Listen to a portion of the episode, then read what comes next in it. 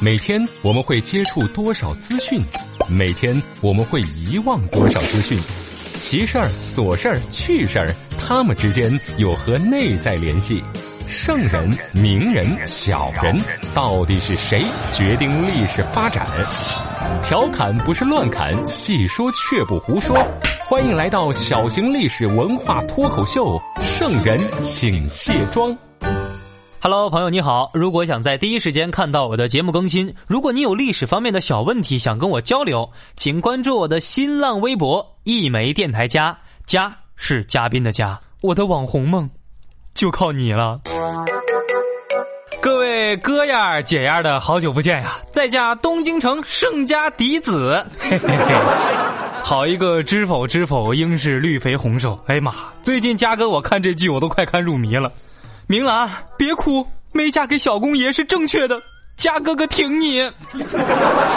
最近好多小伙伴呢，在微博呀各个平台都私信我说：“哎，嘉哥，你为什么还不更新节目？那是不是被哪个小妹狐狸勾了魂了？”我冤枉呀，各位，明明更新了一期《飞鸽传书》，对不对？大家可以在各个平台你搜索《飞鸽传书》就能看到，要不然你点击我的头像，你就会发现，嗯。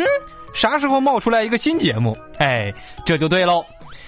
呃，借这个机会啊，给大家赔礼道歉。哎呀，尽量多更新几期，咱们做个系列节目，就叫《知否攻略》，好好从历史的角度来聊一聊《知否知否》应是绿肥红瘦这部剧啊，它到底怎么样？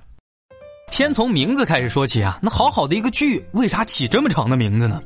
这部剧呢是根据作者关心则乱的小说《海棠依旧知否知否应是绿肥红瘦》改编的。因为我没怎么详细的读过原著啊，就这个登上号称小仙女之友的 A P P 啊，小红书上面查了一查，哎妈，原来这明兰是穿越回去的，怪不得看着笨笨的，呵呵啥啥都知道啊，厉害啊！剧的名字是取自李清照的早期作品《如梦令》。昨夜雨疏，其实这词儿我都能唱了啊！昨夜雨疏风骤，浓睡不消残酒。试问眷恋人却还……哎，不对啊！试问眷恋人却道海棠依旧，知否知否，应是绿肥红瘦。昨夜雨虽然下的是稀稀拉拉的，但是风却刮得很急。此时正值芳春，名花正美，偏偏那风雨就逼来了，主人心绪如潮，不得入睡，只能是借酒消愁。酒吃的多了，觉呀也睡得浓了，结果这一觉醒来，天已大亮，但昨夜的心情却已然如隔在胸，所以一起身呀，就要问一问心中没有确定之事，所以连忙就问那个收拾房屋、卷帘起户的侍女。海棠花怎么样啊？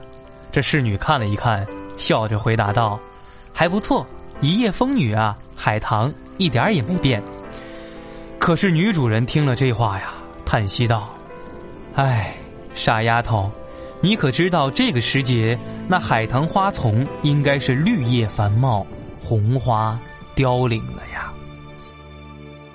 根据史书记载呢，李清照写这首词的时候呀，大概是宋哲宗元符三年，就是公元一千一百年前后那个时间。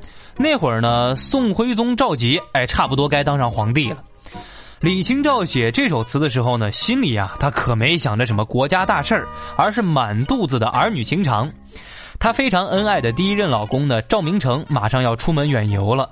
李清照虽然是名满天下的才女。但是在他的爱人面前啊，和天下所有的姑娘们都是一样的，嘿嘿，舍不得自己的男人离开嘛，所以不忍离别的心情下，他写了这首诗。夫妻小两口呢，前一夜在一起，哎，恩恩爱爱过了一晚上，第二天男人要离开了，想想前一夜呀是纵情欢歌，现在一觉睡醒之后，李清照写下了一首伤别词。也有人说呀，这个词里边写的卷帘人不是侍女，应该是李清照的老公赵明诚。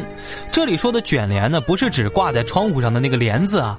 结合“海棠依旧”这句话呢，一起分析，分明是赵明诚呀说自己的老婆李清照这个容颜就和帘后面的海棠一样美，一点都没受到昨夜雨疏风骤的摧残。这夸自己老婆夸的溜啊，小嘴巴巴的。知否知否，一个妩媚娇羞的少妇李清照，可能穿着薄衫子，羞答答的依偎在郎君身边。剩下那句“绿肥红瘦”，可能是夫妻间只可意会不可言传的一个深情妙语吧。其实关于这首词的解释非常多啊，当然了，大家也没有谁扒在小两口床前看到这件事儿啊，所以大家呢更多是猜测。再多的猜测，离不了一个情字儿。说来说去，还是被李清照这首词里边的真情打动了嘛。咱们在夸这首词呢，说他写的朗朗上口、非常美的时候，其实就是被李清照的真实的感情打动了。感情这个事儿啊，太奇妙了，经历过和没经历过的人。也都能被他勾起一段回忆。说完名字，咱们再来聊聊这部剧发生的年代啊。其实《知否》这个剧呢，真的挺难讲它到底是属于哪个年代的。你如果从剧里边的人物呀、服饰、吃喝、茶饮这些角度来讲，毫无疑问，北宋嘛。但是要聊点小说里面的细节，我就发现不对劲儿了。你看，小说的背景家族呀，关系我觉得有点像《红楼梦》里边的感觉，好像是模拟明清时期的。而且作者自己也说了，明朝多一点，清朝少一点。比如说小说里边讲的京津地区，那是明清时期才有的。还有什么非进士不入翰林院，非翰林不入内阁的规矩，这个也是明朝特有的。我个人感觉这部剧本应该啊，它是一个架空的历史，但是在电视剧里边把它归到了以北宋为大背景了。这一点咱们看剧的时候就能看出来。你比如说那个齐家小公爷为娶这个盛姑娘提亲的时候，给他母亲郡主姑娘呢点了一桌好菜，还特意说了声：“母亲大人，这是樊楼新上的菜品，不蒸不煮不炸不炖，但非常好吃，名字叫做。”炒，这个挺符合逻辑的，因为铁锅呢是宋朝发明的，所以到宋朝呀才出现了炒菜。这个樊楼也不是瞎编的，这樊楼可是北宋东京城七十二家酒楼之首，由东西南北中五座楼呢组合的。想当年啊，这宋徽宗就和李师师呢在这约过会，这樊楼就等于是汴京城的大型高档休闲娱乐综合体。《水浒传》里边呀，也有好几处写到了樊楼。还有一个细节啊，就是盛家姑娘们在家里边的学习点茶，这种把茶叶先磨成沫，然后呢用水快速的击打的方法，确实是宋朝人喝茶的方式，而且呢还会比这个茶沫茶汤。还有很多剧里边这个汴京城的空镜头呀，明显就是根据《清明上河图》复原的，什么孙杨正殿、角殿等等之类的，大家下次仔细看啊。电视剧里边，明兰他们一家呢，生活在宋朝的首都汴京，哎，也叫东京，就是咱们今天的河南开封，这就可以断定是北宋时期了，因为南宋那会儿呀，这汴京城已经被金人占领了。知否这部剧呢，大概我现在看到了四十多集啊，到现在为止最让我感动的一个角色，不是什么顾二叔呀、小公爷呀，啊，情情爱爱的，我个人不是特别喜欢。让我最感动的是那位老皇帝，他第一次出场的时候，就是在皇宫里边被大臣们逼着选接班人，自己的儿子刚刚去世，没有一个人关心他，反而都催着他呀，赶紧立谁当太子。哎呦，那皇上也是人呐，看得我都想冲进电视剧里边呢，替他解围一下。老臣本不想伤陛下的心，但是今日老臣不得不伤陛下的心，为的是要保陛下晚节。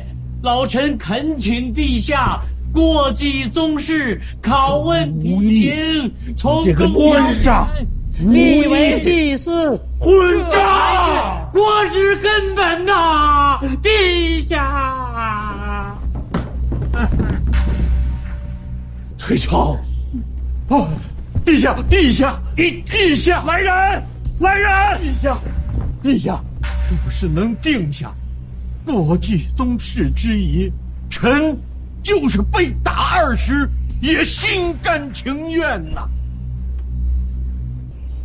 国际立嗣之事，朕听你的，你说立谁就立谁，可好？这位性情宽厚、仁慈、痛失爱子的老皇帝，就是北宋的第四任皇帝宋仁宗赵祯。他也是北宋的在位期间最长的一个皇帝，当之无愧的仁君呐。在他统治大宋王朝的四十一年间，北宋发展的非常好，人才辈出。你想想啊，唐宋八大家六位在宋朝，而且苏洵、苏轼、苏辙、欧阳修、曾巩、王安石、司马光，这六位都在宋仁宗这一朝。除此之外，还有刘永呀、晏殊呀、秦观呀、科学家沈括，政治军事方面有范仲淹、包拯、韩琦、富弼，思想界的有张载、程颢、程颐，都在宋仁宗时期。大家别看什么王安石、司马光，虽然没有在宋仁宗当朝的时候呢大放光彩，但是他们确实也是在这个时期培养起来的人才。四大发明，其中三项。火药、指南针、印刷术都诞生在宋仁宗时期，你想想，这皇上得多牛啊！当然了，跟他在位时间长也有关系啊。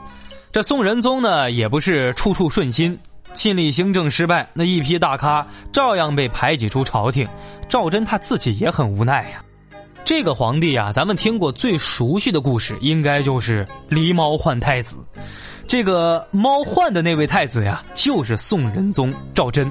不过这个故事啊，大家别在意，只不过是小说《三侠五义》里边讲的故事，千万别当真啊。